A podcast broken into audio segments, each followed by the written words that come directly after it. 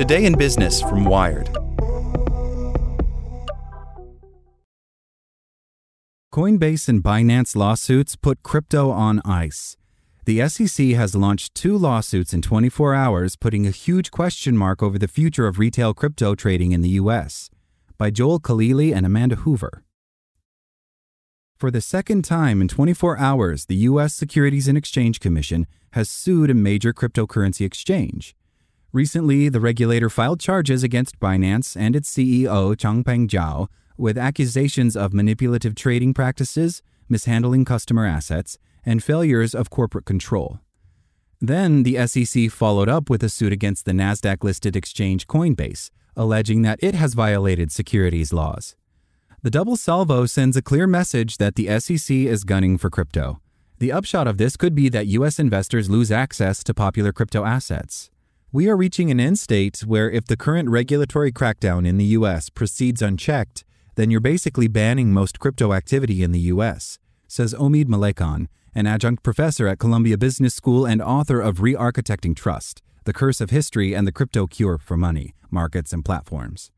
The SEC's latest complaint doubles down on its long standing assertion that many crypto tokens are simply securities as defined under existing laws in the US. That means that they fall under its purview, the regulator says. Based on that interpretation, the suit, filed in the Southern District of New York, accuses Coinbase of knowingly operating an unregistered securities exchange by selling tokens including Sol, ADA, and Matic to U.S. investors. The SEC also accuses Coinbase of violating securities laws in connection with its staking service, which lets customers earn profits on certain crypto holdings by pooling them and locking them up. You simply can't ignore the rules because you don't like them or because you'd prefer different ones. The consequences for the investing public are far too great, says Gurbir S. Grewal, director of the SEC's Enforcement Division, in a public statement. Coinbase was fully aware of the applicability of the federal securities laws to its business activities, but deliberately refused to follow them. Like Binance, Coinbase turned the finger of blame back on the regulator, claiming the SEC has failed to mark out a road to compliance for crypto businesses. The SEC's reliance on an enforcement only approach in the absence of clear rules for the digital asset industry is hurting America's economic competitiveness, says Paul Grewal, the company's chief legal officer. Coinbase has demonstrated commitment to compliance, he claims, and will continue to operate as usual while it defends against the complaint. This tension over the interpretation of existing securities laws and whether they apply to crypto will form the center of the case to come, says Noel Acheson, an independent crypto analyst. It's very much game on, Acheson says.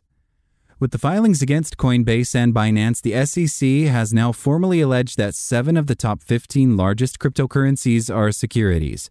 Bitcoin is considered an exemption, and the SEC has not rendered a clear verdict on Ether, but the agency seems to be using a broad rubric by which to classify these tokens as securities, says Molly White. Author of crypto skeptic blog Web3 is going just great. Any exchange that supports the trading of securities must first register with the SEC, a process that comes with various reporting and diligence requirements. SEC Chair Gary Gensler has long called on crypto exchanges to register or face enforcement action. But the demand creates a catch 22 of sorts that threatens viability in the U.S. of crypto assets that are deemed securities. Gensler demands that crypto exchanges register with the SEC, but the exchanges claim there is no means of doing so.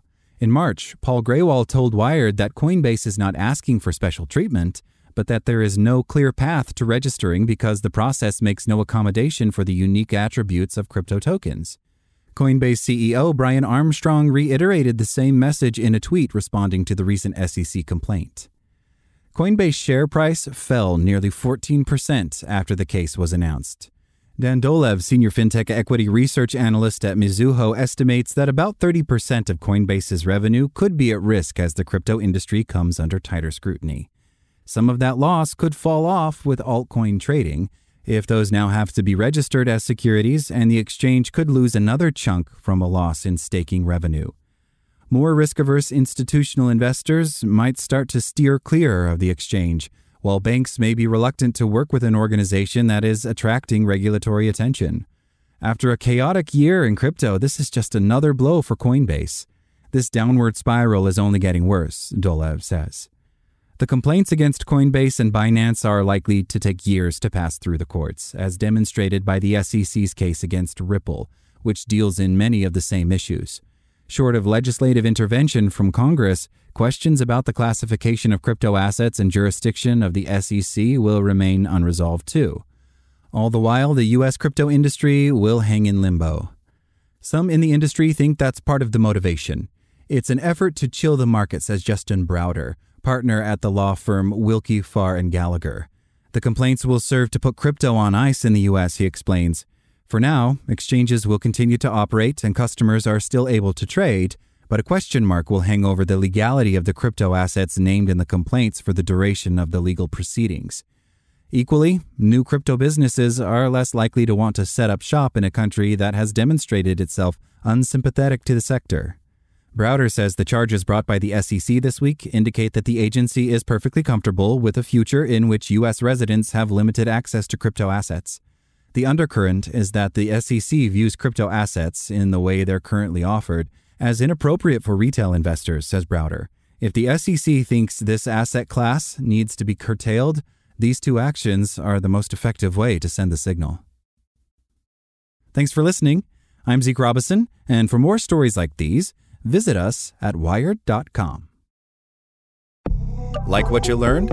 Subscribe everywhere you listen to podcasts and get more business news at wired.com/business.